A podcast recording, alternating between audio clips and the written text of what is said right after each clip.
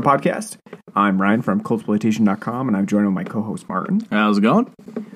We're doing pretty well. Um, I think we missed a week. We, I think we were supposed to to uh, have a episode out last week, and we just didn't get a chance to do it. So apologies to everybody that we didn't actually do the episode last week. Um, but we're back this week with a new one, and we had been promising it for quite a while. Harley Quinn the Birds of Prey. Yeah, that one we have been promising as well, but we we did not go out to see that one. Wait, the Emancipation of Harley Quinn and the Birds of Prey.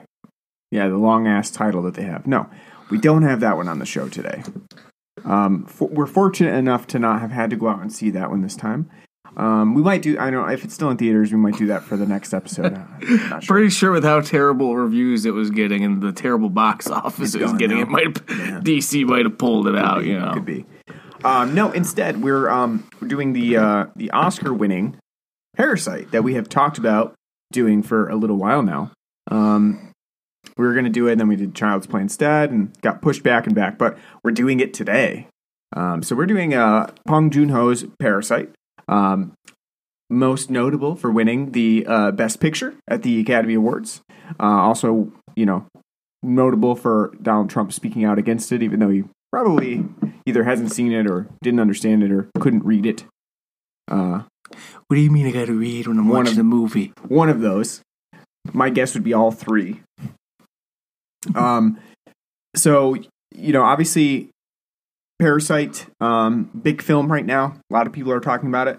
Um, you know, and, and a lot of times we try to shy away from talking about films like that people are a lot of people are talking about because you know, in some some ways, it's like how much can you say about a film that hasn't already been said before? But in the case of Parasite, it's um you know, it's it's so recent that we thought we might might as well give it a shot, see what we can pull out of here and talk about. You know, give it the old Blood and Black Rum podcast spin. So we're gonna do our best on this one. Just we're you know what.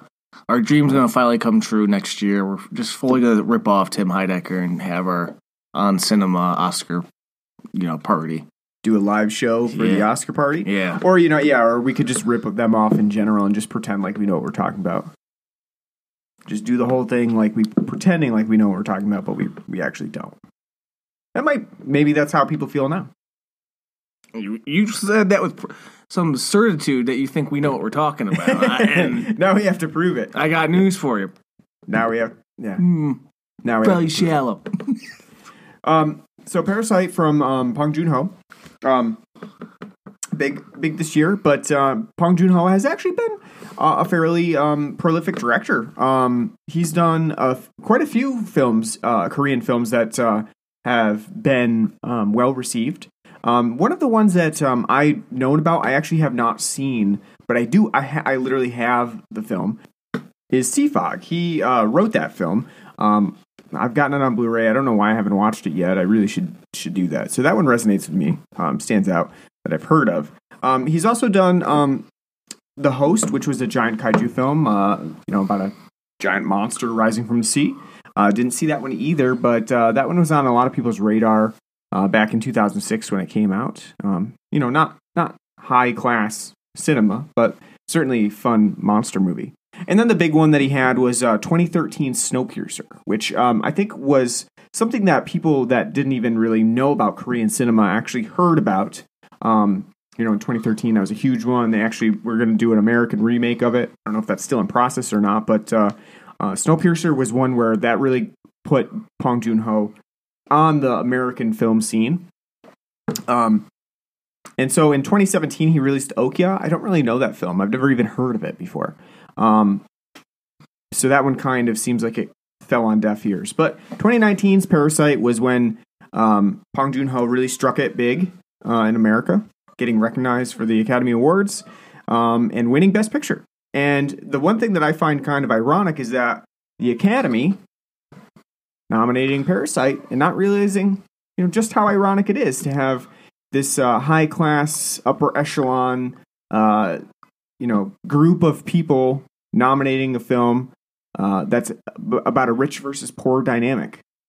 Yeah, the irony is not lost. But again, as we were saying before we podcasted, it's a very uh, you know Academy uh, thing to do to, nominate, to nominate these films that you know and make you know have them win Best Picture that fall on like deaf ears. Yeah, know, things like, that they they- have like like Dances with Wolves. and and it's also it, to me sometimes Cra- feels- a Crash would be another one. Crash, yeah, Crash, the uh, very uh, racially diverse Crash. Um, the thing that really stands out to me about when they nominate and you know actually pick these films too is that um, it's almost like a pat on the back from them.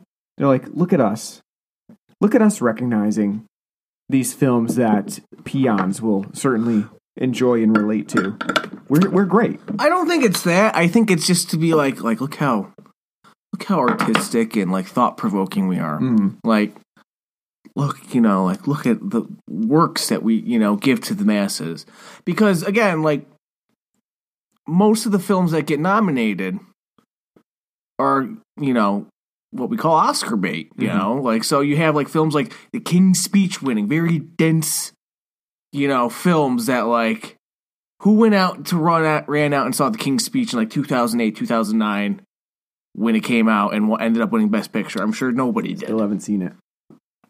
Yeah, I think um, And I, the only reason I was like, I think the only reason I was even tempted to see it was because I'm like, Colin just- Firth. no, no, because it's historic, like you know, historical, and um, it was nominated for Best Picture. Mhm. So that you know, other than that, like, so unless like you're like a cinema buff, a lot of the films, you know, especially before they made the field so gigantic now, where they have a dearth of films. Mhm. You know, was there like twelve nominated this year? Something like that, yeah. Yeah, So- they did, now they just have so many that you're. Because like, oh, it's so hard to choose. Let's just, just choose them all. I just, I after seeing the film, I, I love that it seems to spit in the face of. And they were giving out. I think I was reading an article. They were giving out like fifty five hundred dollar gift bags. Who were the Academy? Yeah, like if you were there, you Oh, got like like a fifty five hundred dollar gift bag or something like that. Sweet, You know, full of, or it might have been even more than that. But Michael you know, and yeah, it was just like ridiculous shit. stupid opulence. Yeah. yeah. That that's and that's what I'm talking about. That it just is really funny that you know what this film is about and what it stands for, and then Well, the best part too was because they always like you know it was great too with Ricky Gervais saying like don't come up here and fucking you know get on your soapbox and talk about all your not bullshit. Nobody cares. Nobody cares. And then you got fucking Joaquin going out there Joaquining, you know about some vegan bullshit. And then when uh, Pong Hu goes up there, he's just like I like films. I like to make films. Thank you for giving me the award. yeah, thanks and then and then be, thanks for being inspired by all the other directors that were that were uh, Not- nominated as well. not letting you know you know letting his work speak for itself Mm-hmm.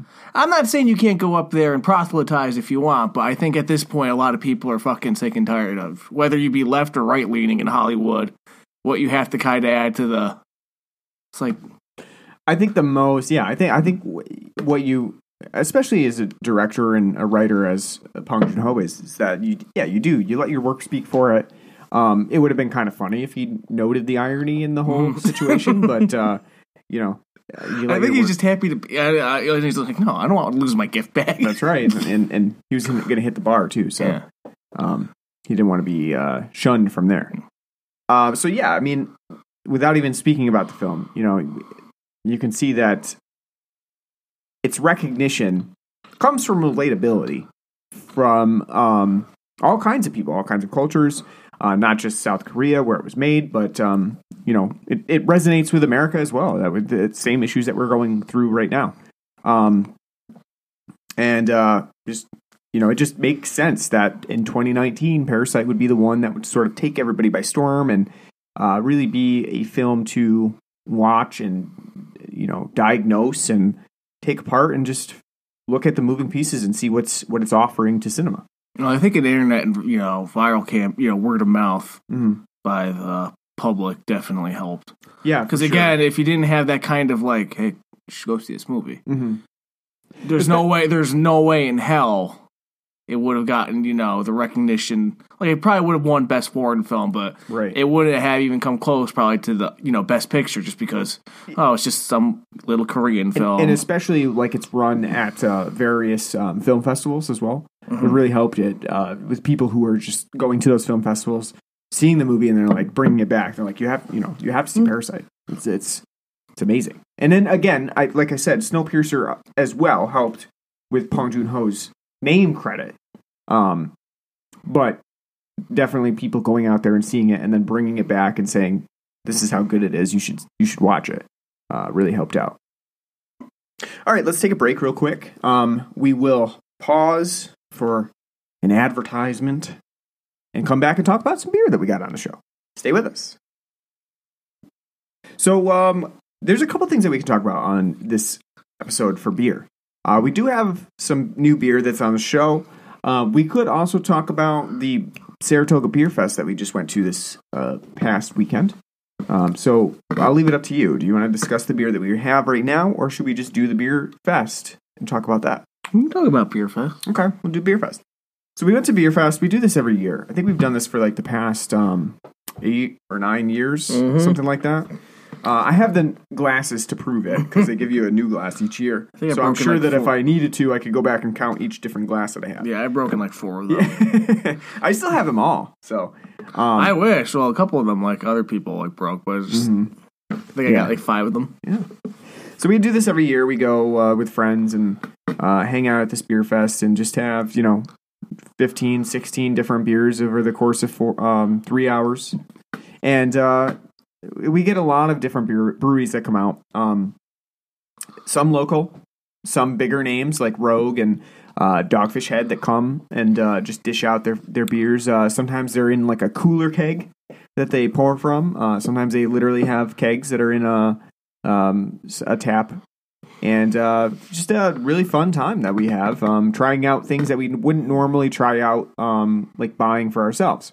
For example, um, Founders was there, and they had their KBS espresso on um, on tap there. Which, by the way, kudos to them for bringing five different beers and having them all on tap. Yeah, it's great. One thing that's got kind of grinding my gears over the past couple of years, they've uh, more and more of these breweries are becoming shoddy and just shipping, you know, having cans and then Yeah. pouring them out instead Yeah. of, you know, No, I agree. That is it's uh, called America on Tap.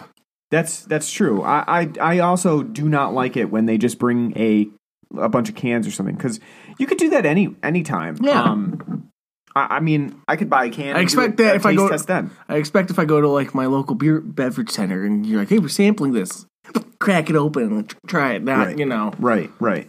I agree. But yes, you're right. Founders um, did bring five different beers, and one of them, which I was very surprised that they actually brought on tap, was the KBS Espresso. Uh, and if you've seen at KBS Espresso in, in stores or anything like that, you'll know a four pack runs you about twenty four dollars. any Um, of their KBSs run, Yeah, you know. pretty much any of those, any the CBS, the KBS, the KBS Espresso, any of those, about twenty four dollars for a four pack. So that's not really something that I normally show out the money to buy just for myself uh, for a four pack.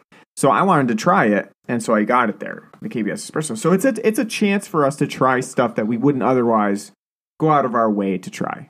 And uh, I wanna, I guess I'll focus on the things that I like the most there. Um, the KBS espresso was okay. I, I like the KBS more than the KBS espresso.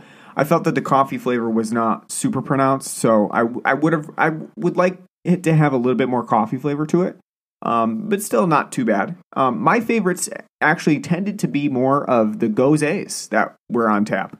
Um, I'm not a huge sour fan, but uh, I was tasked with finding some great sours there um, by my wife, who loves sours and couldn't make it because we have kids now. And uh, so I tried a whole bunch of sours for her, and um, it was just strange that I, the ones that I liked the most at the show were sours. Um, one of them was um, uh, Two Roads, which is a, a fairly local brewery to us. Uh, Two Roads, they make a tanker truck, and it's called, and it is a lime sour, Persian lime. Persian lime sour. I don't know if the Persian makes a huge difference, but um, Or as I said, Parisian, Parisian, lemon. yeah. Um, that one has a almost a margarita like flavor to it.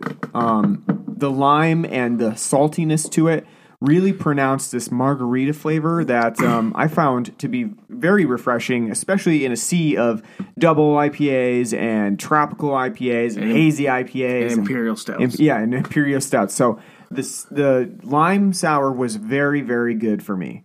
And then the other one that I really enjoyed was another local brewery. Um, you've probably heard us talk about them, Druthers. Um, they make what's called the Dare, and that's their traditional sour. But then they also do experimental batches of the Dare where they try different fruits in that sour. I think And the pa- uh, passion fruit one's the one they have out in four packs. You Yes, right yeah, now. they do. The passion fruit one is like uh, another one that they're you know that that's become more of their main style. Um, but the one that they had at the show was their blueberry dare. So it was a blueberry sour, and I found that one just delectable. It was good because um, you know, you thought I didn't like it because you think I don't like blueberry. I love blueberry. I just hate artificial blueberry. And Right. this tasted like blue like blueberries and not like artificial blueberry. It had a fantastic blueberry flavor. And it was Um, bright, like like Veruca salt blueberry blue. Yeah. know. And one thing that I was saying is that um, a lot of times sours, no matter what fruit you put in the sour, it all tends to taste the same. A tarty sour beer. Um, there where the Where there there was one that was just that, which was the Dogfish Head Super Eight, which Yep. was just double, you know, double goes. Which and and I had another one too that was a stone fruit beer, and um, again same thing. It just all of that stuff, whatever fruit you're using, this kind of morphs into this one very samey sour flavor. Um, and so the reason why I liked both the Tanker Truck Lime Sour and the Blueberry Sour is because they have distinctive sour taste to them rather than just a you know mashup of various fruits that taste sour. Um, so those were my big two that I really enjoyed at the at the show that day. I had about sixteen, I would say. I think we had more, but I think um, the internet by the end was starting to yeah. get a little shoddy. So. I know that I I tracked sixteen, um, and I would say those two are definitely my favorite. And what about you? Surprisingly, the the Persian lime from Two Roads was my favorite. I'm not the biggest uh, sour fan, but that was the perfect like like you said, it's like a margarita. It's like the perfect blend of having a juicy tart limeness to it, a little bit of saltiness to it. I don't know if they had actually like sea salt in it, but it definitely felt like it had hints of it and like it had a nice pucker at the end, you know. It all was balanced incredibly well. I loved it to death and it's a sour I would definitely go out of my way to get all the time because it's just quenching. Great. Uh, another one, Rogue had a rhubarb strawberry sour. Mm-hmm. And I've never had rhubarb before. Gave it a shot. Pretty del- damn delectable. Liked it a lot. Uh, wasn't really that sour at all. Had a nice strawberry taste to it. It was almost like like a bright pink, like a next quick strawberry milk mix. Um, definitely would say that was really good. Uh, let's see. The Pabst hard coffee Mm, that was you know surprisingly pretty good that's right. um as our friend described it Hody said it was like kind of like drinking yoo-hoo kind of was kind of had that consistency that mouthfeel with a slight coffee taste to it. Um but i would say that was good. I would definitely actually drink that you know quite a bit. Mm-hmm. um, other than that, really, to be honest with you, there weren't really any like particular IPAs that were uh, sticking out to yeah, I didn't really have a huge uh, Um, like- Rare Form had like their Moxie Double IPA that was just alright. Um, Rogue had a pretty good um, New England IPA. I had like you know the Druthers no headphones NIPA that was just literally just all right. Um, Hey, let's go with um. So what were the what were the letdowns of the the show this year? besides the Bud Light Seltzer. Yeah, yeah. Besides that, Um, I don't know. The Saranac Legacy was definitely yeah, I was I was gonna say that the Saranac Legacy. If you haven't heard, Saranac has a new legacy. It's it's called the version 2.0, and um, I don't really. I mean, I guess I'd have to taste them right back to back. But again, the Legacy IPA 2.0 tastes like exactly what you would expect a West Coast IPA to taste like. Uh, the Galaxy Bomb by Sloop was pretty disappointing too, and Sloop, Sloop does make delivers. very good nipas. Um, disappointed that Gang leaving early. Disappointing. A great disappointment. In fact, still- yeah. kind of infuriating. They did still have a uh uh, a- like one beer that was on tap after they left, but their actual station was completely deserted after an hour. Which is crazy. And especially because there's another show after this one. So do they just not go to that second? Where they just like, nah, fuck it, we're we're, we're heading back to Cooperstown. Fuck it. It was just like I, I don't Weird. I don't know why they were gone. Sam Adams didn't even show up. This didn't even try. I don't. Yeah, I didn't see them at all. They were kind of like fuck this. Um, I'll tell you what. One of my disappointments: the Ommegang Double Merlot. I don't know if it's just because of how many beers I had had at the show or how my Well, palate was a nice up. wine beer doesn't but- really sound like to be too palatable. But the whiny double was very hard to drink. Um, that do was you even like the double, like the Abbey? To yeah, I do. Yeah, I have to be in the mood for it. I'm never. I'm not like always like give me a double. You know, going to the bar. I'll take. You know how some people in movies go to the bar like I'll take a beer. I go to the bar and I go I'll take a double. I'll take a triple. Well, that's our friend. God. Well, I was saying that's our friend Hody, who Yeah. absolutely goes apeshit over the three philosophers. So I'm not nor I'm not like that anyway, but yeah, for whatever reason at the show specifically, that double merlot really hit me as being very difficult to drink. I have to try it like with a clean cleansed palate after I've eaten a bunch of coffee beans or something just to see if it was if it was actually the beer itself or just me being 14 deep and like Ugh, I can't I can't do anymore.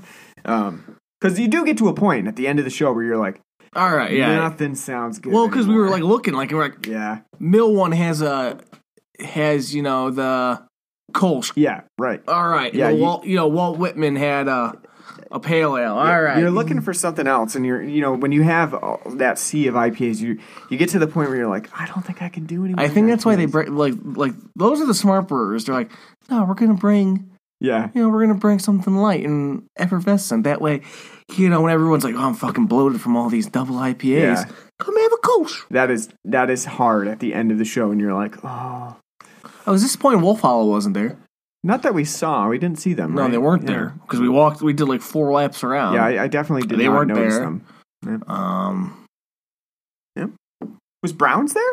Nope. Didn't see Browns there either. Wait. They were. I think. Yeah, they were. Were they? Huh. We just Um, didn't get to them, I guess. That oat stout that our buddy had, that was really good. That oatmeal stout. I can't remember who made it, but Yeah, I can't remember who made that one. that was really good. Puts Browns to shame. It was a good one. And I But- like Browns. I like Browns oatmeal stout. I haven't had it in years to be honest. I've kind of like I'll have to kind of just again. grown, you know, grown past it. Surprisingly, the Natty Light Mango Peach uh, Aloha Breeze Hard Seltzer wasn't bad that at was all. pretty good. That was pretty. I would drink that for sure. I, I'm now didn't have the expected terrible aftertaste that I was. which the Bud Light seltzer did, mm. which is funny. I don't think I did. Ha- I didn't have the Bud Light seltzer. I you got conned into it. The guy hardcore was like, "You gotta have some of this." No, he didn't. But well, when I was walking by, he did for the Natty Light. He was upselling it. Yeah, But for the Bud Light seltzer, when we walked by, he was just like it was like at a ball game, like Bud Light seltzer, get your Bud Light And seltzer. you're like, "How can I pass?" This And I was like, well, I'm not. I I don't. I know they have them at Tall Boys now at Stewart's now. So I was like, like like in a couple of flavors. So I was like, yeah, you know what? I'll ha- try. And it had the awful aftertaste. Mm. Which is funny because Natty Light's the lowest tier Anheuser Busch brand. Bud Light's your flagship, and your fucking flagship version tastes like shit compared to the Natty Light version. Mhm.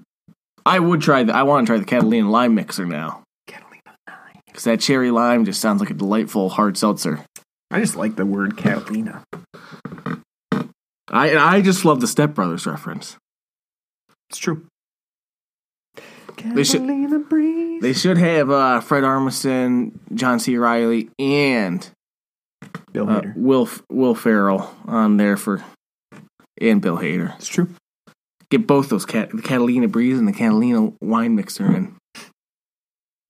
All right. So, uh, anything else that you want to talk about about Beer Fest before we move on? Do Parasite? No, do you want to talk about the Tim and Eric show? We can a little bit. I mean, it's sure. We can. Look, it doesn't have to be related to the podcast. It was just a great time. That's true. We went- we did go see Tim and Eric live. We did. and Probably never going to happen again. It was a fun time. It's their last tour, So s- supposedly, the, the last tour. Yeah, no, it was- sponsored by Boot Bar. It was a really fun time. Um, we it's a cool venue anyway. The Egg is a cool venue. No bad seats, even though I bought you know what I thought were going to be terrible tickets. There's no bad seats in there, And But no, I, um, I'm pretty sure the closer you, because it's such a smaller amphitheater, the closer you are, the kind of shittier it would probably Yeah, be. So That's true. Yeah. And uh, just a fun interactive show. Um, extremely funny. I was crying like the first minute into the show. Uh, definitely recommend going to see it. the Um, playbill was hilarious, awesome. amazing. I don't really want to talk too much about it because I don't want to ruin the experience. No, I know, but I'm just uh, saying. I'm just saying some yeah. thoughts. Like what? do- Like because as much as we both love Tim and Eric, it'd be it, going in. We are kind of like, well, how the hell are you gonna, Yeah, how are you to do a two man show? You know, li- you know, live? live like that. Yeah, it's it's great. I definitely recommend checking that out and going to see it. Um, really funny. If Uh, you see the, if you see the ad, you have to go. It's the mandatory. That's right. It's mandatory. Yeah. And also, you know, it depends on if you like that style of humor. But if you do, it is very funny, extremely funny. Listen, as long as they keep Vic Berger with employment, that's That's right. you Yeah, know, you know that's that's true. He's uh, one of the stars of the show, and he's not even there. and it was on Valentine's Day, so that was was. nice for us. That's right. Nice little Valentine's Day date. And people were proposing on stage at the end. Yep. Hacks. I hope they bring. I hope they filmed at least one show as like a. Oh, I'm sure like they to did. release it later. They haven't. They haven't filmed the other live shows that they've done. At least I'm not that they've been released. I'm sure they'll film something because they were showing clips from like previous. Uh, yeah, they did. Yeah, You know, yeah. They they just didn't. They didn't. uh They didn't release like an official uh show from their previous live performances. well, I don't think they'll do that, but I think they'll tape some of it. Yeah, a lot of fun. Definitely check it out if it comes around you. It's awesome. All right, let's get into Parasite. We got a got a lot to talk about on the show. I, I even wrote down some notes. So, like I said, we're Ru- journalistic today, and Ruining the formula of Yeah, being off off the cuff. off the cuff. So where should we begin? We really don't need to do a synopsis so much because the synopsis is sort of crazy. I don't know. It would sound all over the place if you really tried to, to um, synopsize the film itself. But I will start off by saying that Parasite is, um, for for what it's worth, what I knew about the film, it morphs quite a bit throughout the movie from where I thought it, what I thought it was, to what it becomes later on. I was hoping halfway through the film when we get that one reveal that uh it would turn into like a stereotypical like Japanese like Korean like horror like you know Yeah, ghost horror thing. It kind of, in some ways, it does seem like that is going to be the case.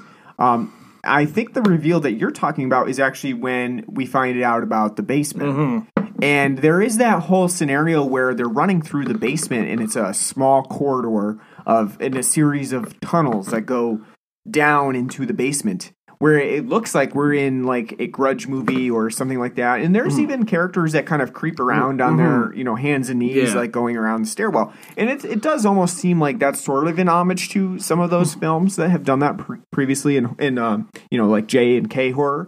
Um, but at the same time like i find that parasite morphs very well uh, within each of its respective like elements that it tries to recreate. So you have I know that some people like to think of, um, and I wouldn't say they do, but Parasite in a lot of ways has really captured the horror um, genre market, even though it's not really a horror film. It's not, um, um, it doesn't fit in that wheelhouse at all.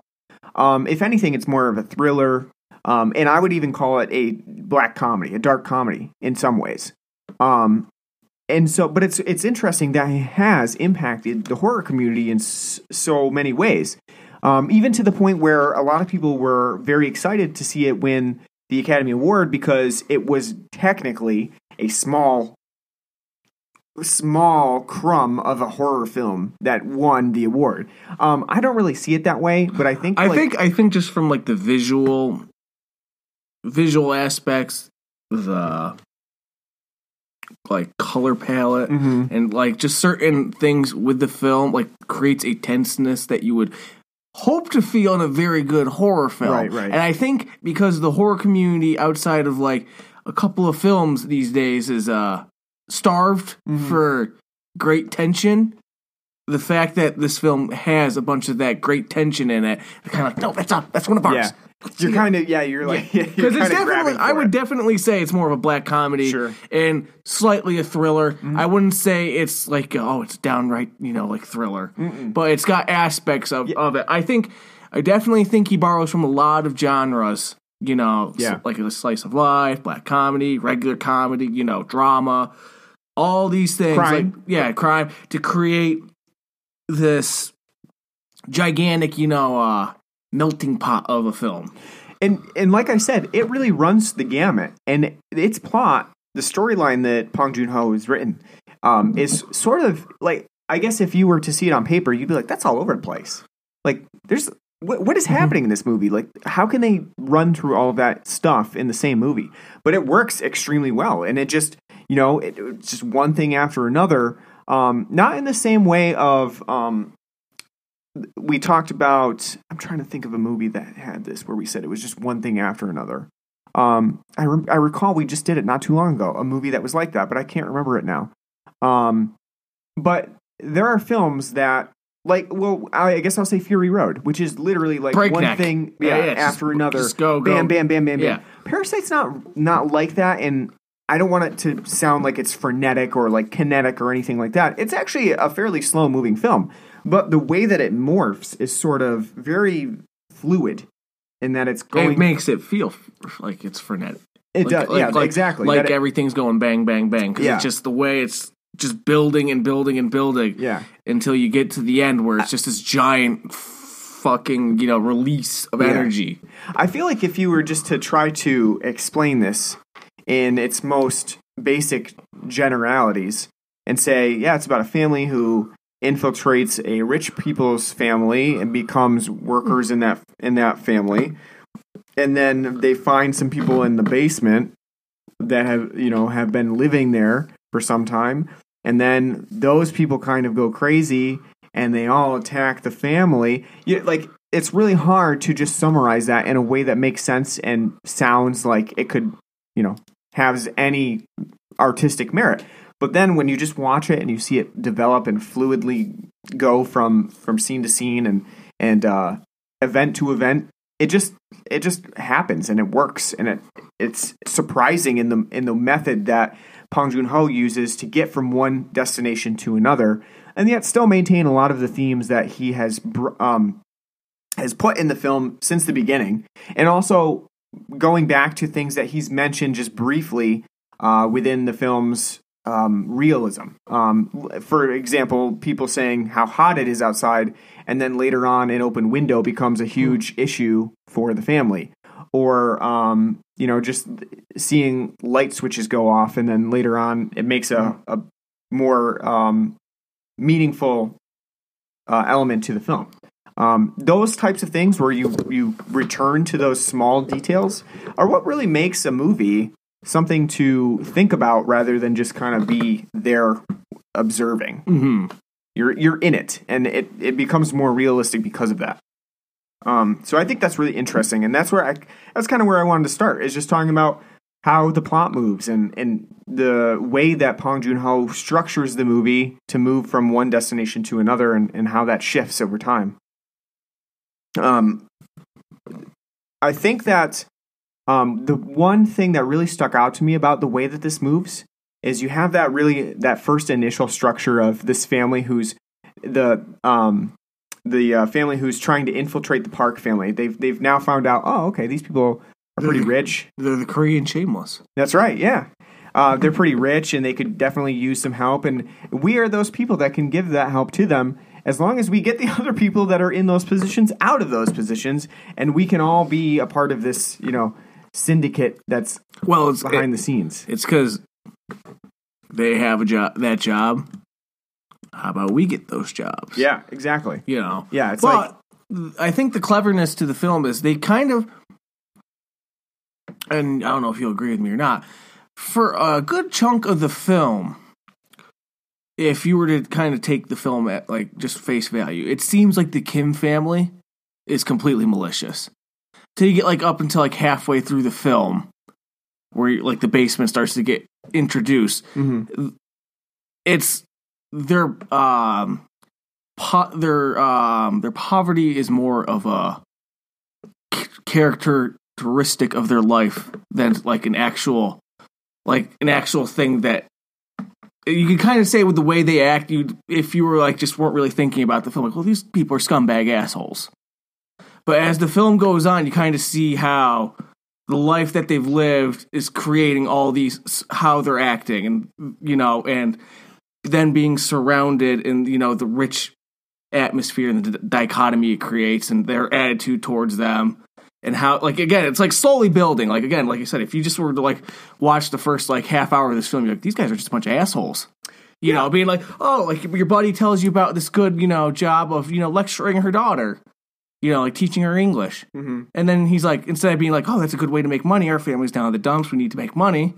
You know he's thinking about gotta get the sister in on this and then gotta get the dad like get everybody in on it. So again it's not like coming from the perspective of like they're just looking for work. It's like how can they you know it's like a con game They- which they don't like explicitly say that they're trying to con them but it's that's how it, it comes so i think that's like a really interesting aspect watching watching how that goes because again at first it seems like these people are trash I think I found it. I kind of went back and forth on that. So I kind of, I think that Bong Joon Ho does a really good job at the beginning of the film of showing um, the uh, their environment that the they're envir- yes. yeah the, the environment and what they're living in and and and what um you know what they go through on a day-to-day basis that makes them think this way and so you can kind of understand where they're going where they're coming from in that you know uh, especially because they do have qualities that make them that should make them successful people Mm-hmm. um, you know, they talk about how much the father has worked in different fields, and he has he's very varied in all the fields that he's worked in. He's been attempting many things, um, and they happen to fail. Um, or you have the the son who is actually really good at English tutoring. He's good at tutoring in general, Mm-hmm. and you know he's still not able to get the opportunities that he should be getting. Or the fact that the daughter is really, really, really good at art. And yet she should be going to college with it, but she doesn't have the, The any opportunity, opportunity yeah. to go there. So you kind of do you do like, you're right you do see that but my, my point is like it's kind of like it's for the most part it's you know it's very like if you're not paying attention it's very those types of things like very quick you know if you're not you know being attentive while you're watching the film yeah. you know i think those things and i think that's intentional too because it's you want it's kind of to plant the seed there but not have you like be focused on like well you know about that that's not what you're trying to focus on when you're originally looking at these people I definitely felt I was going back and forth between them. Like, you know, sometimes I felt like, yeah, they're, you know, they're just doing the best that they can. They're trying to make the best of a, a bad situation. And so, in some ways, they're making bad decisions, but it's for the, you know, for the good of their family. And then at the, same time, Bong Joon Ho also introduces a lot of different scenes that make you think otherwise. You're like, hmm, maybe not. Um, there's that whole scene where the family goes out on the camping trip, and so the Kim family starts to just trash everything in the house. That they they just grab all their food, start eating everything in there, get drunk get and- drunk on their very expensive whiskeys. You know, just throw things on the floor willy nilly. Um, and so then you're like, well, you know, maybe they're, you know, yeah, they did mean well at first, or they were just trying to make ends meet, but now they're not really, you know, being respectful. Um, so you kind of go both ways throughout a lot of the film. and they're con- and you're right to bring up the whole you know they're trying their best because that's a theme that gets brought up several times between you know uh, Kim and uh, Park. You know, it's like they're both even though one's you know got has wealth and one is impoverished. They're both you know trying their best.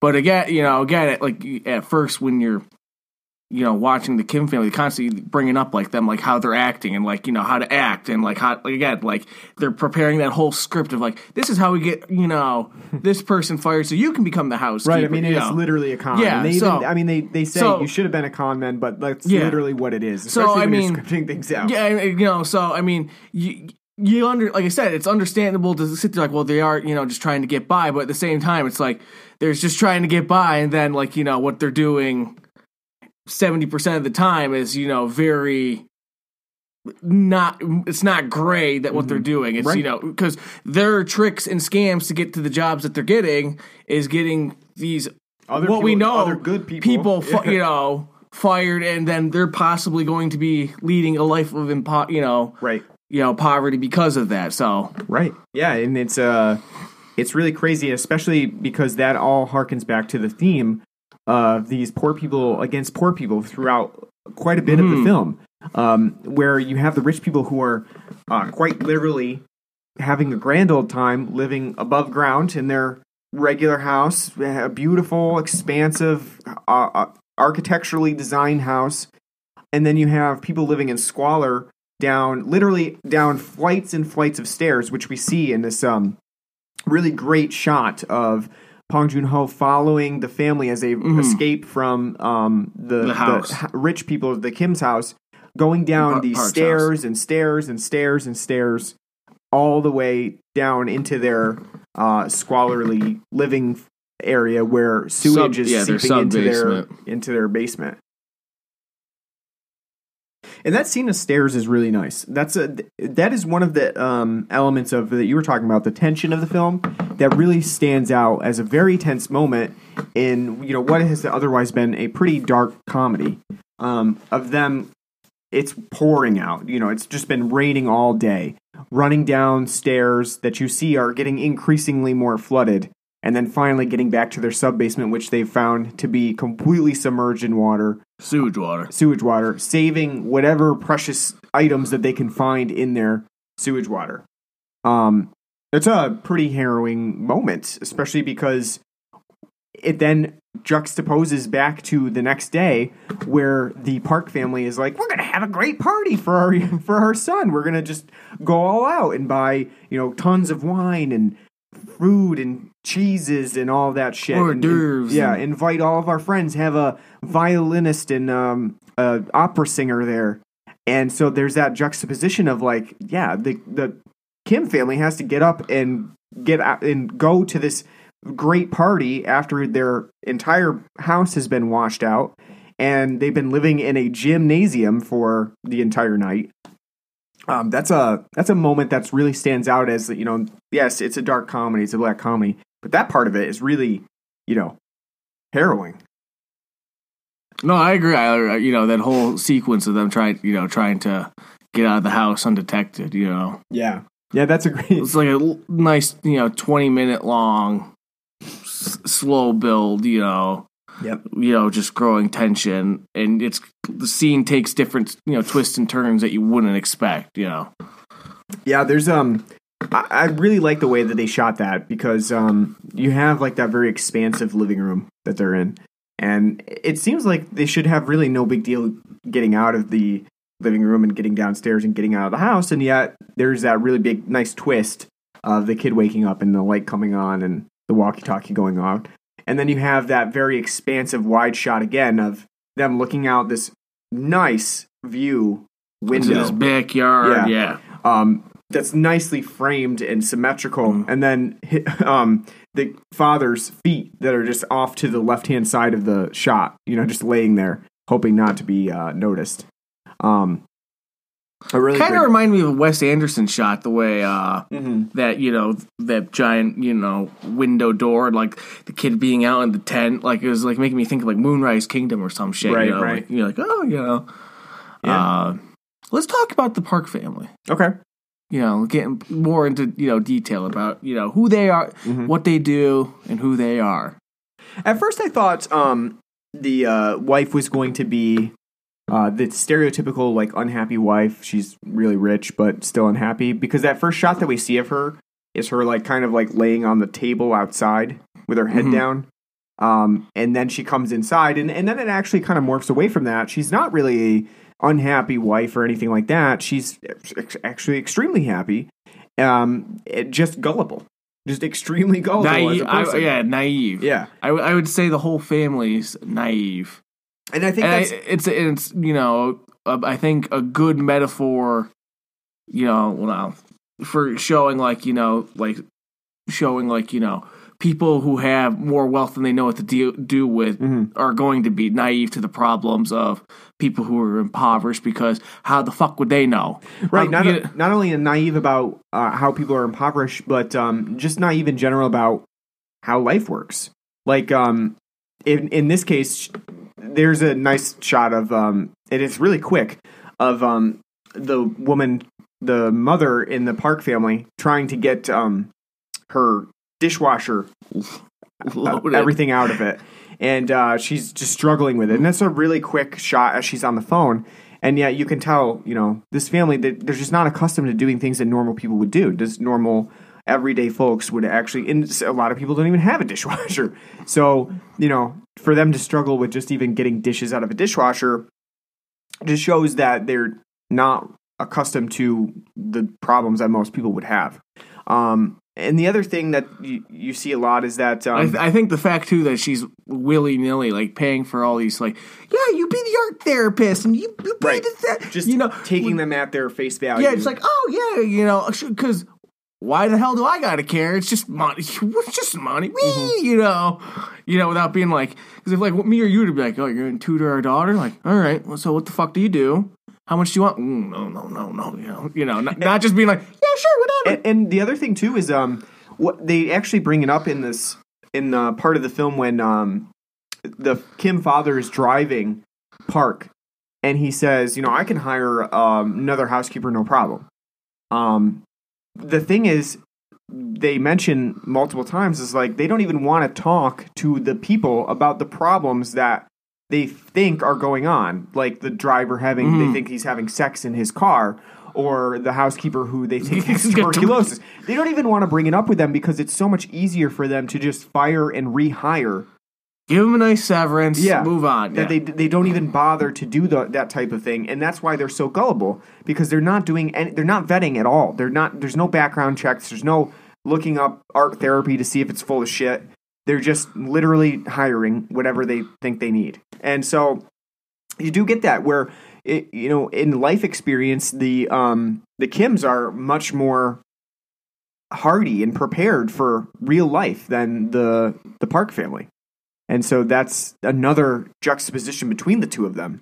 Um, I do think it's kind. I don't know if it would have worked with either one of the, the husband and wife being kind of this way, but I think they. I think the film could have also benefited from also having kind of like a malicious part of like so like somebody like maybe it was like a friend of theirs or somebody who was wealthy who had like like a malicious streak to them because again like i said like the first you know from what we see from the kims for a good chunk you know for a good portion of the film is you know they're conning them and how you know how they're trying to benefit and i think the fact that they're just kind of showing these rich people as just you know naive to everything that doesn't go on in their little circle i think is kind of a missed opportunity well, actually, I think that um, that's actually I think that's intentional.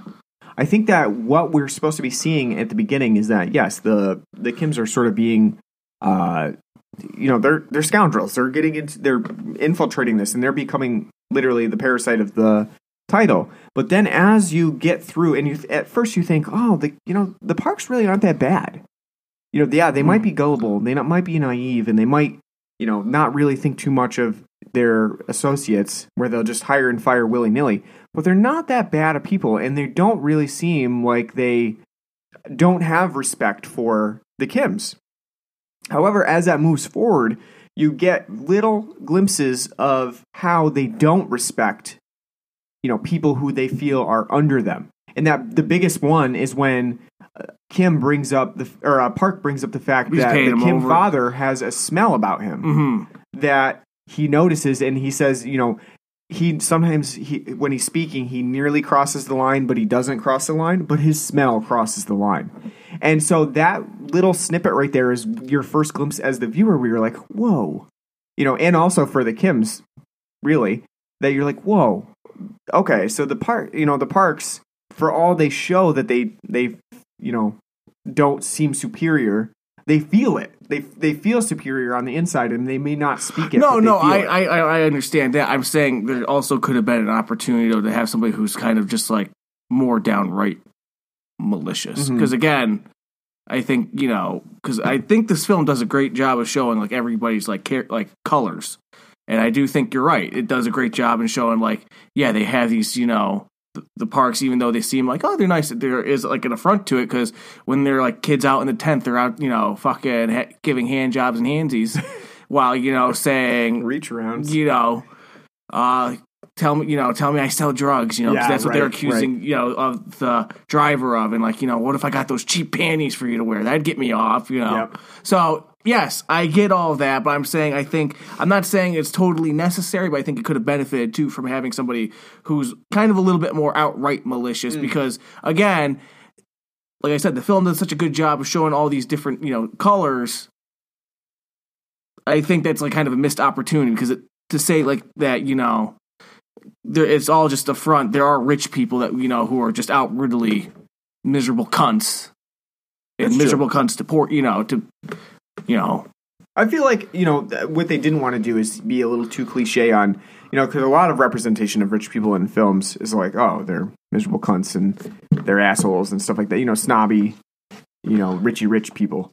Um, I'm not saying being like you know Dick Dastard, like yeah, but I mean, right. I, you know, But I think the intent was maybe to just not go the super stereotypical route like that. But yeah, I mean, you could have the malicious people. I like that they did do a nuance to the Kim or to the Park family at least, where there was that that one s- part where you're like, wow, you know. So that's what they think. well, I think it's even better. I think it's even better when like she was like, "What smell are you talking about?" uh, You know, after they're done having their reach around fun, Yeah. and then she's in the car next day. She's got her fucking bare feet just. You know, on the passenger seat, you know, kicked up Yeah. as she's on the phone, and then you see her go, Yeah, I'm like, oh, it, Right, it does yeah. smell like old radishes. yeah. It's a, it's an interesting um reveal for them because, like I said, And you could see his face too, because Yeah. he he was there when they were talking about it, and you could see his face, like you know, And Kang, Kang Ho Sun is really great in these moments where they're talking about his um his smell because he really does have a very good facial. He doesn't he can't say anything in both of those scenes because in, in the one he's under a table, be trying to be quiet, and then the other he's just driving her, so he can't you know. He, he notices, but he can't say like "stop sniffing me." Um, but in both of those, you can just see the facial reaction of him being like both hurt, upset, you know, angry, all of those things. Because in a lot of ways, that's a smell of a person doing what they can, right? Like living life in the way that they, the only way that they know how, and coping, and uh, something that the the Park family would just not understand. You know, the Park Park um, is a he he certainly is a somebody who works hard, but he's a businessman, and it's a very different thing than having a completely um, you know manual lifestyle like the Kings have, do. yeah. Yeah, I mean they they all of their work is manual labor basically. Um, and they were folding pizza boxes. yeah, yeah. So I think that that's you know that that's really interesting how that comes out, and it's just a very um, you know a very uh, upsetting scene, especially how, with how he reacts to that to that phrase that they use that comes up again and again later on in the in the film. Um, one thing that I did want to talk about, um, is that metaphor of the rock that that is uh within this movie. Um, a rock that is presented to them early on in the movie. It's like a big, you know, boulder basically, and then it becomes sort of like a weight throughout the the rest of the movie as um, the family remembers that they have this rock and it's supposed to bring them wealth. That's the metaphor behind it. That you know, it's a it's a nice rock that um, Min's grandfather had. Gives it to them. It's supposed to. It's as a. It's basically a good luck charm. It's supposed to bring wealth, and um, they they. It's almost like the idea of your your American dream, right? That you have this American dream. You can achieve anything. You know, you can whatever you put your mind to. Just Uh, pull yourself up really, your yeah, bootstraps. Work really hard. You'll achieve your wealth. You'll get rich, and you'll get whatever you want. And so that's like the rock in this movie, and it's uh, actually becomes a weight that weighs them down. Um, thinking about that, especially because it's literally the demise of one character. Um, and uh, it then at the end, it also becomes a uh, a part of a I guess you call it a dream sequence or a, a wish fulfillment sequence where they put the rock back. So, what did you think about the rock in this movie? The metaphor, not Dwayne Johnson. No, that's the rock, uh, not the metaphor. I like it. It's good. Um, I definitely liked that the uh, how uh, poor Kevin gets bashed in the head with it. Yeah, Uh, You It's know, a that's good explicit moment. That yeah. we don't. and we the fact that they even showed him grabbing the rock again and getting slammed in the head again for good measure, you know, that's uh was unexpected and you know kind of got a chortle out of me. You know, surprising that he's over overall fine at the end of the movie though. Kevin, after being bashed in the head with this, it was know. kind of reminding me of like the end of uh uh Clockwork Orange, where you know. He's kind of like in the hospital bed, and he's just kind of laughing and daydreaming off. Uh, but I, I, I think it's a good metaphor because the the, uh, the Park family have their own uh, metaphor for wealth uh, about the ghost in the house. You know that's supposed to create wealth, and I think the you know you're right. It's supposed to be used as a good luck charm because at first he's very uh, well, you know, kind of like gonna hold on to this as you know something that's to turn our luck around, and that's you know when he by getting that from Min, he also gets that job, and then by doing that, he's also you know they're all able to eventually infiltrate the Park family, and that's creating their wealth at the time. yeah, I forgot about that too. That they used the um, the man in the basement, the as the Mhm. ghost that's supposed to be good luck for them for wealth. hmm Uh, That's another same same idea metaphor. I forgot about that. That they that that was something else that they used. As Yeah, because they were talking about how their son saw a ghost when he was sitting down after his like first grade birthday party, slovenly eating cake on the floor. You know, just like ah, and they saw you know somebody pop out from the basement.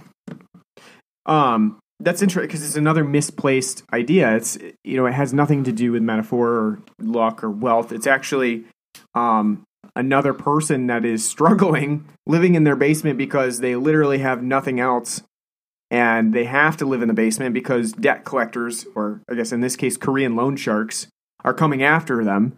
Um, that's the reason why he's living in this this Wait, for family four basement. years. for four yeah for four years. Basically just stealing some of the food so that he can eat and coming out whenever they're not there. Um and that leads us really into the which whole which that's uh, also um a nice I, a touch I like too. Because they add in like well like what the hell is this bunker down here? Like oh th- most people uh, these rich houses have bunkers just in case you know there's ever an attack from North Korea you know predators yeah yeah Yeah. which um harkens back to like especially in American terms to like Cold War you know Mm-hmm. America Soviet like the idea of like have your bunker on ready just in case the Soviets ever attack right you know, and if you think about it, at least in modern terms for us over here, it's not really the same in South Korea. I mean, you know, they they're always on high alert over there because war could ever be imminent between the two. But at least for us, that idea of like have a bunker on standby because there might be a giant attack is a ghost of an idea. That's like something from far, you know, 60, 70 years ago. Right, yeah. So that's like, you know, uh, some people still have freestanding bunkers but it's yeah. not something that you worry about on a day-to-day basis um So that that that ju- you know that kind of uh, juxtaposition was kind of nice, you know, seeing that because Mm-hmm. it's like you know just from being in America and knowing you know a little bit of history, it's like oh you know that's kind of right you know an idea that wouldn't resonate with would only resonate with like baby boomers at this point, mm-hmm. you know. Yeah, yeah, it's interesting too because they, it's not the only time that they bring up nuclear warheads. Yeah. Uh, there's a whole uh, um, element to it where um, the Kims sort of uh, are pretending like they're being a news forecasts about nuclear warheads that are being. It's not no, it's or, not I'm the, sorry, the, the- Kims. It's the, the- what old housekeepers Yes. doing like the North Korean Yes, news, yeah. which was pretty spot on because I've seen like you know like the North Korean like news like things, and she's like you know like this is you know speaking bombastically about using the nuclear warheads to spread peace, you know, and create world, you know, right. Uh, everlasting peace. You know, was really good. Yeah, I, I misspoke. That was Moon Gwang, um, the housekeeper. That's uh, yeah. They're at that point they're sort of like blackmailing the um, the the Kims, and um, that's uh, that's another you know the, the mention of nuclear war, uh, especially with the, with North Korea and South Korea. It's really interesting. Um, what I was going to say though, with the uh, with Moon Gwang and her husband, that leads us into this the notion in um, Parasite about the poor versus the poor in here. Um, we talked about it a little bit because technically, what the Kims are doing is ousting people who already have jobs who probably would be exactly in the same situation as the Kims had they not had a job with the the parks. And so the other thing is that that comes back to bite them when Moon Gwang comes back as the housekeeper and goes downstairs in the basement and gets her husband. And that kind of puts them at war with each other. Uh, you have the Kims who uh, don't want to lose their position in this household because it's really the only thing that's making them money. And then you have Moon Gwang and her husband who literally can't afford to to uh, live anywhere else. Um, they just want to like live downstairs. They don't want. Well, they don't really want anything else. Even they just Well, want to be able uh, to stay there. Well, as I say, and you get to see again, yeah, the poor versus poor because you get to see the ones in power at the time, like the other ones being like, you know, at first Moon Gwang's like, "Please, sister, you know, Yeah. help me, I need Yep. help," and they're like, "Fuck you, we're calling the police." And then Right. as soon as they're able to turn the table, she's like, "Well, now, sis, let's work this out." And she's like, Yeah. "Fuck you, you know, this is what we're gonna do now." You have that whole thing Yeah. where they now the Kims don't even feel on the same playing field when they're working for the parks as Moon Gwang. They they literally feel a little bit superior, uh, where she doesn't even want her to call her sis. Um, and so again, that just shows you you know that dynamic here. If you have the rich who really you know at first they don't really experience any issues. You know, to them, what's a housekeeper? Doesn't matter who does it as long as they're good at it and they can make um, Ramdan. Ramdan, uh, it doesn't matter. Um, but it's really the people that are underneath them that are getting paid, and eh, quite literally in this film, people that are underneath them, living either in their basement or in the you know the, the whatever the sub basements that they have, uh, the semi basements. Um, those are the people that are really duking it out with each other for the opportunities. And well, that's something, um, and I, I agree with what you're saying. That's something that's like probably one of the best moments for me in this film, is because that's something you see, and we don't often get political on this show, but uh, it's often something you see in like American society today. Uh, living in the area that we live, you constantly see and hear people bitch about all the time. These motherfuckers on food stamps and welfare. Mm-hmm. I got a job. Why, you know, why do they got to, you know, get their lazy asses a job? When like that anger and divisiveness, you like you're misdirecting it because Right. it's not at people who have any power to begin with mm-hmm. or re- any real say. You know, Yep. they're not asking like, how did that situation get created? They're just like, I got a fucking job. Why don't you have a fucking job? Right. You know, and then they usually have a come to if you know, and most of these people will eventually have like come to Jesus moments if they ever run into that situation where they're like, well, shit, you know. Yeah. But usually that come to Jesus only lasts for as long as they're in that situation, Yeah, and as soon as they're back out, it's like It, and and it back really, to the status quo. that is exactly what Parasite is showing. Yes. is that you are in. So th- the Moon Gwang was in a great situation. She was as a housekeeper making good money with rich family. The Kims come along. They oust her from that position because there are a finite number of positions. Not everyone can have one, and so she's ousted. The Kims are in. Moon Gwang is out. Now Moon Gwang is upset with the Kims, but really, that doesn't there's no power for either of them to say, "Boy, I wish we both could have jobs here." You know, it's one versus the other. Well, and again, and uh, I agree, and that also kind of, you know, um, goes back to you know uh, how this film kind of is talking about just like you know this uh, post-industrial, you know, capitalist society that we just about the entire industrial post-industrialized world lives in now, and an idea that I think a lot of people who don't know anything really about economics doesn't really understand. Like again, going back to this, like, well, why don't they get a job?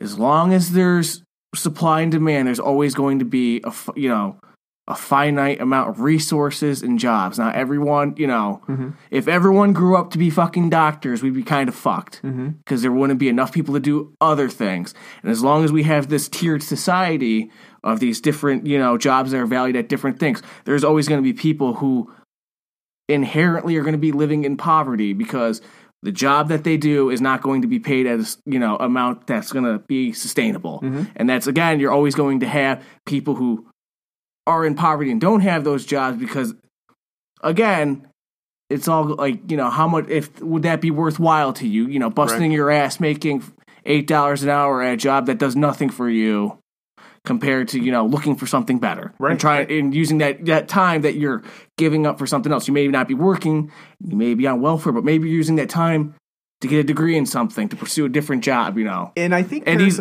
yeah, I So. think Parasite tries to show that too, especially at the beginning when they're showing them making the pizza boxes. That they literally are watching a YouTube video on how to fold pizza boxes as fast as possible, so that they can make enough money to Mm-hmm. you know have like what what would amount to be a useful job for them.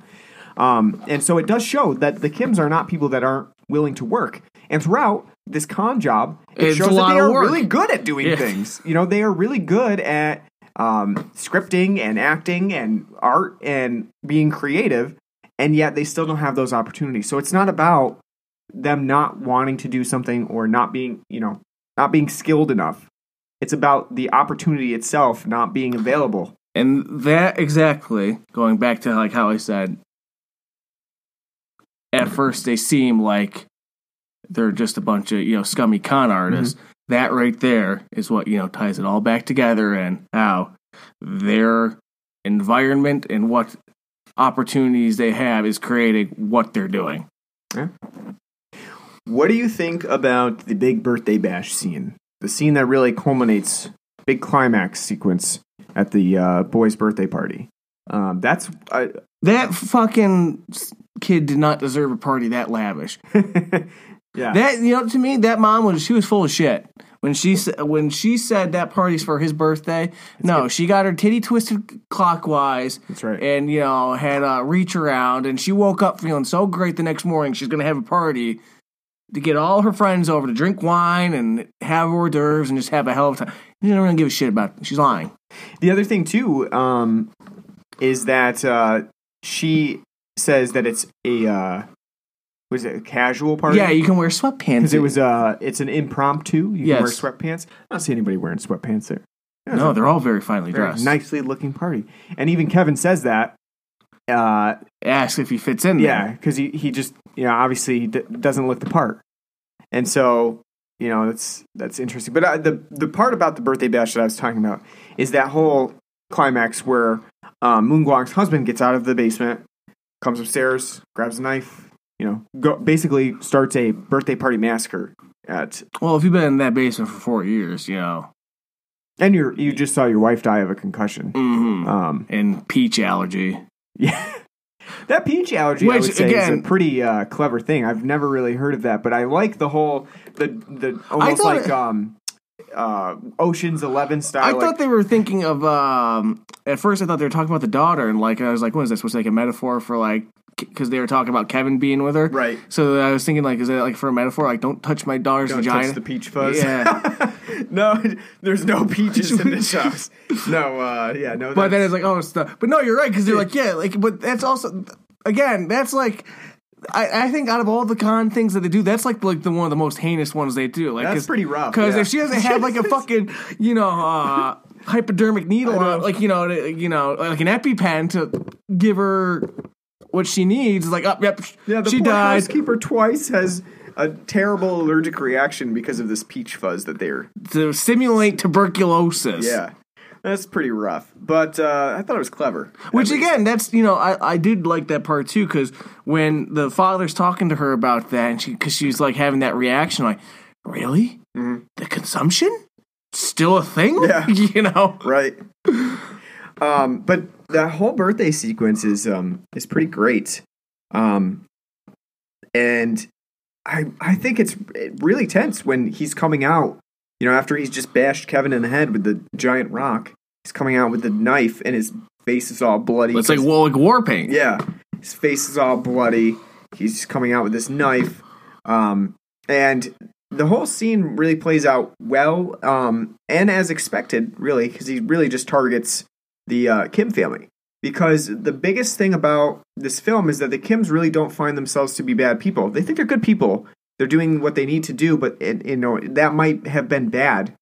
You know, getting the housekeeper fired and things like that. But they think that they're good people, and so I don't know if they think they're good people because by the end, at least with Kevin, he's very much questioning what the hell they've that been is true. doing. Some of the some of them are questioning what they're and doing. And I think his sure. father is too. Yeah. Because I think his father's i- is come to the realization like they because they constantly talk about we got a plan, we got a plan, we got a plan. Like Yeah. I've had all these plans my entire life, and it's got me to fucking conning these assholes and potentially killing two people in a basement. but they do like yeah, having that realization, like yeah. I At least made- with um, uh, the mom Chung Suk, and how they, they they keep bringing up the fact that you know oh she's not much of a good person. She just kicked me down the stairs. Um, and that becomes sort of like the mantra at the end for her husband, who's coming out and you know targeting these people who aren't good people, and um, you know, it's a really exciting scene that is really the only like that and the bashing of the the Kevin's head are the only explicit scenes in this movie. The only real violence that you see on screen. Yeah, because even uh, when uh, the housekeeper goes tumbling down the stairs, ass over tea kettle, we don't really see. We just hear a crunk, you know, thud. You know, and actually, it's a very you know how in uh, movies a lot of times like the thuds and stuff are you know like meat, meat getting punched, yeah, like sound effects, Dolby sound effects and stuff. Um, this was not. This is a very realistic, just thud, like just a normal like a fist hitting a wall. That's that's what it would sound like to what I would assume. And uh, I initially thought she was just dead right there. yeah. No, I did too. I was kind of surprised for her to be like, I got a actually concussion. see getting like, up and I'm like, sorry, you don't have a broken ankle and a wrist. You know, Yeah. But uh, yeah, so that that whole scene, you know, the stabbing and everything is great. But then you have, um, you know, the father, Kim, the father, who gets up and then instead of you know who you expect, he's you know really pissed at um, Moon Gwang's husband.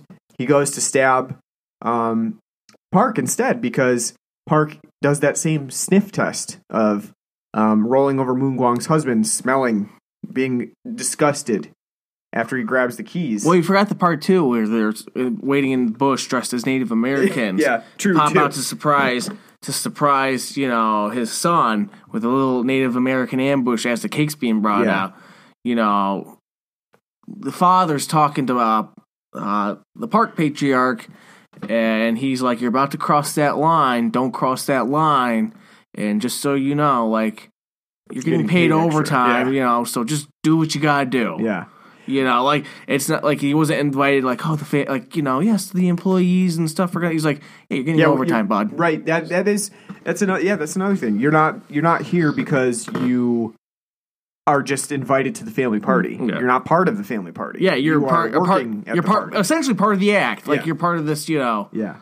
So yeah, that's that- because they they make you know uh her his daughter. You know. Jessica playing the art teacher, art therapist, like they have her like, no, no, come out and Mm-hmm. you'll bring the, you know, because it's part of his art therapy. You'll come out and bring the cake out. You'll get paid extra too, you know, Yeah. like like it's right in one of your days and Yeah. Yeah. Um, I I think that that that culmination is really really great. I also good think job. too. The, I also think too, though, um, that he doesn't just attack Park because of like the whole. I think when he sees like his son's got his head smashed in. And the daughter that he's been tutoring is like hauling him off, you know, and his daughter's dying as he's like trying to compress like the wound, and his wife's about to get stabbed, and Park's just standing there like, "We gotta get my son who only fainted." Yeah. You know, not Yeah. no no not mortally wounded or anything. He just fainted and he's like, Yep. "Throw me the keys so we can get in the car and take him Not, to the emergency that, room." but Chung to- Suk is fighting off a knife wielding. yeah, he's like they haven't even, they haven't, like- haven't even dealt with that yet. No, my son. I think the fact that Yeah. he's like seeing like he's like Yeah, but- as nice as they be, like he's he- they only do fucking not care. yeah, they're all- they only fucking care about you know and literally no one at the party did. care. Yeah, no one. just ran away. I bet the people who are playing the, the cello and bass are just sitting there like you know dun dun dun dun you know like you know like Yeah, like yeah. playing It's, like a- it's, it's, it's, uh, that's an, another great moment where you see that that um, divisiveness between the two, where you know all they want to do it literally doesn't even matter that someone's being murdered in front of them. We need to get my son to safety. Uh, that's that's the only thing that matters for them. Um, another really great. So I think that I you know Yeah. I, I I like that touch of like that's like you know like showing like you know Yeah. you don't give a damn I don't you know fine I'm only going to give a shit about you know what to do for my family you know Yep. Yeah. Um, I think I had. Let's see. Did I have one other thing? Oh yes. Um. So at the end of the movie, um, we find out that um the Kim the father has been living in the uh obviously the basement of the house. Um, after he kind of retreated there after killing um, Park, and he has been doing um Morse code with the lights uh, to try to write a letter to his son. And he, his son actually finds his Morse code and writes it out and figures out what he's been saying to him. And then he decides to write a letter back to his dad saying that he's going to make a lot of money, buy the house back, and then they'll all live happily ever after. And that's pretty much how it ends. And the only thing that you see is uh, it shifts away from present time to uh, what you would call a, I guess you would call a wish fulfillment future, where you see Kevin. You could almost say it's uh, neurosis at that point. Right, right, yeah, because he also has brain damage. Yeah, I say you could I would say because you almost say like everything that happens after the hospital is him just in his Yeah, own little right. happy world after getting his brain smashed. The o- and the only thing that you can really, you can't really trust him as a narrator because it comes back to him writing the letter, and so you can kind of estimate that that never happened. You know, that's not going to happen in the future. So, what do you make of that? That it ends with him writing that letter and saying at the end, you know, I'm going to make a lot of money. I think he's house. saying it in his head. I, I don't think it happened.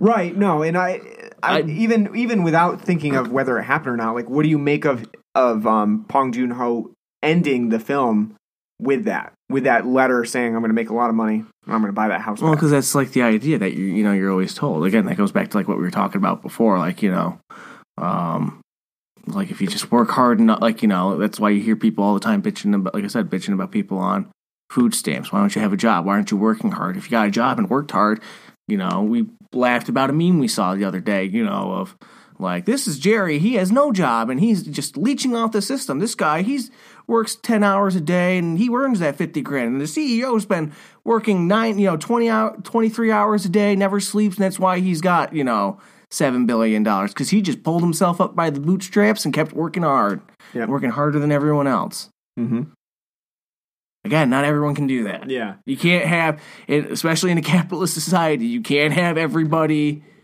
be that. It's impossible. Resources are finite. Yeah. I take Not as- everyone can be Jeff Bezos. So I think the idea, like, yeah, that's like what he's telling himself he's going to do. Is he going to do it? No. Mm-hmm. Yeah. Because again, what did he do throughout this film to improve his situation? If anything, him and his mom are now fucked even more because they were, you know, tried for crimes. Luckily, only got probation out of, you know, forgery and all these other things. Yeah. But now he's, you know, they're they're technically convicts. And if you know anything about America, oh, being here in America, being a convict, not really ever going to get you. Um, you're you're basically fucked. Yeah. You know, unless you somehow become a, a successful entrepreneur, your opportunities are greatly stunted because of that. So Yeah. his chances of ever, you know, achieving what his new goal now are slim to none. Yeah, but it's it's like I said, if you tie that into what I just said, that's great commentary. I found it as you know as though Bong Joon Ho was writing it as like, sarcasm, in that like Yes. yes. this is this is exactly you know everybody can just write it and do it, and you write it down and you do it, and you know as they've shown throughout the entirety of Parasite, you know that's definitely not something that can you, it just is impossible. Even the people that did work hard, you know, what did they where did they get them? That poor cab driver. Uh, He was handsome and good looking too. yeah, fired. Um, and so I, I found it to just be like a nice sarcasm, a bleak ending to end it on, in that you know that that's not the future for. A happy ending would have done this film a great disservice. Oh yeah, for sure. I do like how the film sort of morphs, and it's a black comedy for for a particular span of time. But there is a point towards the end where it gets extremely serious and sort of switches off from that black comedy and gets quite a bit more serious than you know it has been throughout the film. Um, you can really feel that sort of shift, um, which I think works. I, I, I love a dark, a bad ending, like a you know bleak ending. I love those. So it's more realistic to me than something. Yeah, that we ends on talked a we really talked about that in the podcast. I do like some even like it's staying like even like some of the bleakest moments of them having like little humor. Even after the daughter's been stabbed, she's like, "Dad, can you stop pushing so hard? It Yeah. hurts even more." Yeah. as she's you know lying there bleeding out and dying. You know, Mhm. Yeah. it's like a it's like a nice little funny line. You know, Do you um do you like your nipple twisted clockwise or counterclockwise? I like, it's both. I, like I don't know if I've ever thought about it. Like I didn't. Well, I when you're rich, you get to think about it. Like like no, I guess maybe it, like Mm, one thing that I do find, I think Parasite is meant to make you feel like their relationship, the, the Parks relationship, is sort of stilted. Like they don't have a great relationship together, and so that's why you know that whole scenario with them having sex is a little, um, is is thrown in there because and and how Kim keeps bringing up the fact that well, at least he loves his wife, right? And um, I don't know that Parasite goes that far with that. It did. never, al- it did almost seem like at that point when they were talking in the cab about that, like it might almost be like maybe he's got a mistress on the side or Right. something. Yeah, I just felt but like they it- never they never delve into that. it didn't so- go as far as I would like it to have with that because sure you can make that assumption, but there's really no um, proof or anything that No, I think for the most, I, I, I think for the most part, the relationship's fine. I don't really think it could. It very well, like a lot of this, like again, like as we've been talking about, like some of the things they have, it's all veneer, so you could gain that. But I don't think either way, if you gleamed that their relationship's a facade or not, that it would add anything to the film. Yeah, I, I felt like maybe that that whole sex scene was supposed to be like they don't really know each other that well, and so wasn't they, even sex; it was just foreplay. oh yeah, it was actually they couldn't didn't really, see. Couldn't, couldn't really get down and dirty with uh, Just a the hand. possibility just that some hands run out, but um, yeah, I don't know. They were really, around in third, but they couldn't get home because the kid really- was out in his fucking tent. never really thought about the nipple twist too much, but um, I, it's, that is, I don't know. I did like that line though, just because it's just like, like, I, like you know, like, not only that, but the whole nipple feeling was sort of like out of nowhere. He just really like not even Out of nowhere, just started com- you know, just the- com- yeah, just- straight to the nipple. yeah, just like Boom. Must be. Yeah, you know what? Maybe that's supposed to solidify the relationship. He knows what she likes, and he's just gonna get right down mm-hmm. to it. The nipple twist. I don't know. Um, I think that's all I got. That's all I. Uh, that's all my notes over here. Do you have anything to add about the film that we didn't talk about yet? that's about it. I think we think we covered quite a bit in very high critical fashion. Rare. Props on the back to us. Red took all my points for Vox. Uh, okay, so we got to rate Parasite. Um, so ooh, on a scale of one to ten, foofy dogs, because this film has three foofy dogs. One's even named like Foofa, Foof, Foof, Foofa, something like that. Fununu, Fukaku. I know, like one's like a poodle, one's a cocker, like a spaniel, Yeah. and what I don't I know. don't- Pomeranian. Yes, po- like yes. Pomeranian. Yeah, the, and her, the name is Foo. Foo. It's not Foo Foo, even though the subtitle said it was Foo Foo, but it's like the way they pronounce it is like Foo Foo. I don't know. But on a scale of foo, three foofy dogs, out of scale of uh, ten, I guess I would say ten foofy dogs. What would you give Parasite? I'd give it a nine. Uh, It's a really good film. Uh, more I'm kind of thinking about now, the more it's growing. Definitely liked it a lot. Um, was it the best film of the year? To be honest with you, I think it was the only one that got nominated that we watched. Well, that and Marriage Story. Yeah, Marriage Story was nominated, right? Yes. So I mean, I didn't really watch that many uh, Academy nominated films this year, but I think it's very good for a two and a half hour film. It's as Ryan said right in the beginning of the podcast. It seems frenetic and kinetic, but it's definitely got a very I wouldn't say slow, but deliberate pace because everything just kind of like just goes and goes. And the further on you go on the go throughout the film it just builds and builds and the pace picks up picks up and picks up.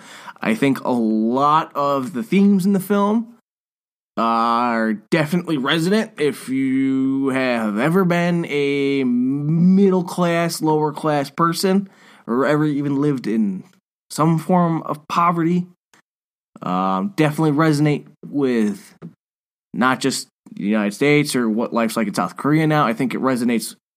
It's told in a way that can resonate with everybody, Mhm. you know. And if you've lived in that kind of situation, and despite what some people think, that's most of us. That's ninety five percent of us. That's what we're living. Mhm. Um, so I think most people you can glean something from that. And I think even though as rich as it is in its themes and motifs, um, it's definitely not hitting you on the head with it. You know, I think even if you were the biggest dullard in the world and watched your films only for the sake of being a popcorn film, you could watch this film and glean things at surface value and enjoy the film. It's well shot. Even if you don't, you know, like reading foreign, watching foreign films because they have a different language. This film is greatly well acted. Everyone in here is delightful, very uh, believable, and very emotional. Especially the father. He has great facial reactions when you see, you know, foreground, background shots of him in the parks, you know, and like reacting to what they're saying about them. It's just a great. This is a great film. I th- the hype that like going into this, it's well deserved.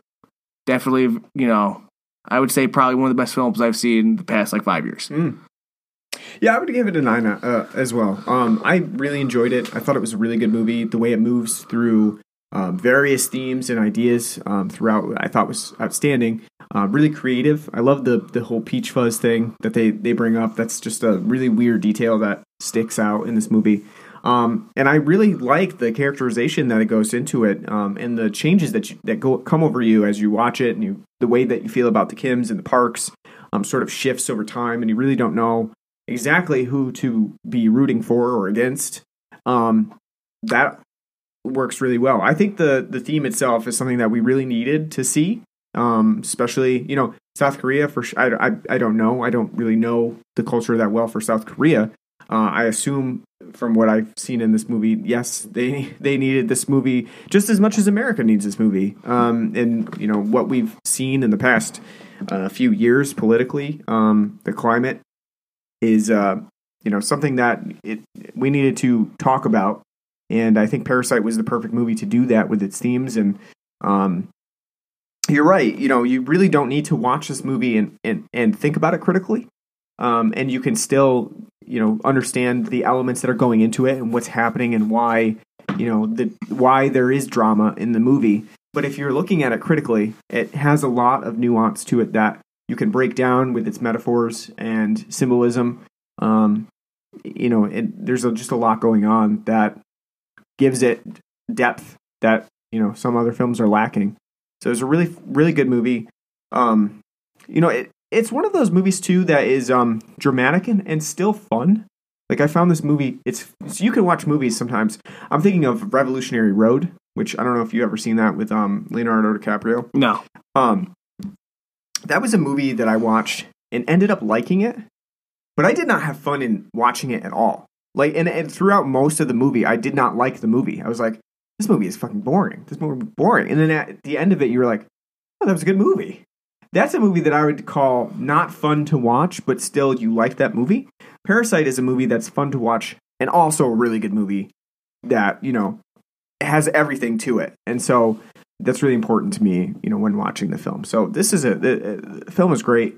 Um, like you, I didn't see a whole lot of Academy Award nominated films this year. Um, not I don't normally anyway, but um, this year you know, especially you would think I would have, you know, what with Quentin Tarantino's Once Upon a Time in America and uh, Scorsese, yeah, the Irishman. I didn't watch that. Yeah, either. I'm ashamed I haven't seen him yet Yeah. either. But every time I'm like, three and a half hours for the Irishman. Yeah, right, right. Yeah, three, yeah, three um, hours for Once Upon. Oh. Yeah, um, you. I'm surprised that I haven't seen those, but I, I didn't see a lot of them. But Parasite, easily one of the best films that I've seen this year. Tarantino and Scorsese need to get together and decide like not to release films during Don't the same year. together. Yeah, because they're both like you know. I, to be honest with you, has I I know Scorsese's only won one Best Picture, and that was for The Departed.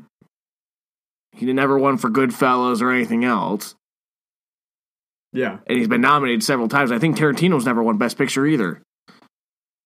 Mm, yeah, I don't think so. I don't think so. So Yeah. You think one of these days, like Scorsese's like, "Damn it, gonna get it one of these days, gonna get it again, you know? But He probably doesn't care. I could think see it, him not caring, no. but And, and we didn't really talk about too. This film is great with its uh, photography too. oh yeah, yeah. and it's, We, I talked a little bit about the and it's symbolic too. Like I think like the main one of the main like uh, well, not just the stairs, but also like when you like everything in the Park household is shot big, open, vast, wide, like all this space. And then when you see like the Kim's sub basement, it's meant to really feel cramped, you know, and small and crowded. in, Th- you know, under. Yes. Yeah, So like it has a lot like if you're uh, somebody who's really into the way films are shot, this one has a lot of great angles Yeah. and interesting color palettes that you know yeah. Cinematography Yes. being symmetrical too with the with the Parks house and very busy Yes. with the the Kims as well. So yeah, yeah. Yep. Really interesting. Uh, next time, what are we? Uh, what are we doing? Are we going to try to do Harley Quinn or? Back to the shit. Yeah. Um, We did- we did- we- we it did would our- be kind of fun at some point, and I don't know when, that we do Once Upon a Time in the West and then Once Upon a Time in America as a boop boop back to back. We can do that. That'd be kind of fun. I'm not saying we should do it next time or anything like that, but I'm saying like, Are you ready to commit eight hours? well, yeah, in Hey, total over uh, the course of two you- episodes. Well, I yeah. was gonna say, Once Upon a Time in the West is three hours. yeah, Time- Once Upon a Time in America, I think is like four and a half hours. no, it's not that long. Director's cut is. Maybe. Yeah, no, I, I was just saying like we could do that at some point. That would that would be fun. Um, I'm not saying we do that next week or next time. I think we probably will try to do Harley Quinn if it's still in theaters and if we can still catch it. So yeah, back to. I'm not going to say shit because I don't want to. I don't want to pre-bias myself. To movie. shit.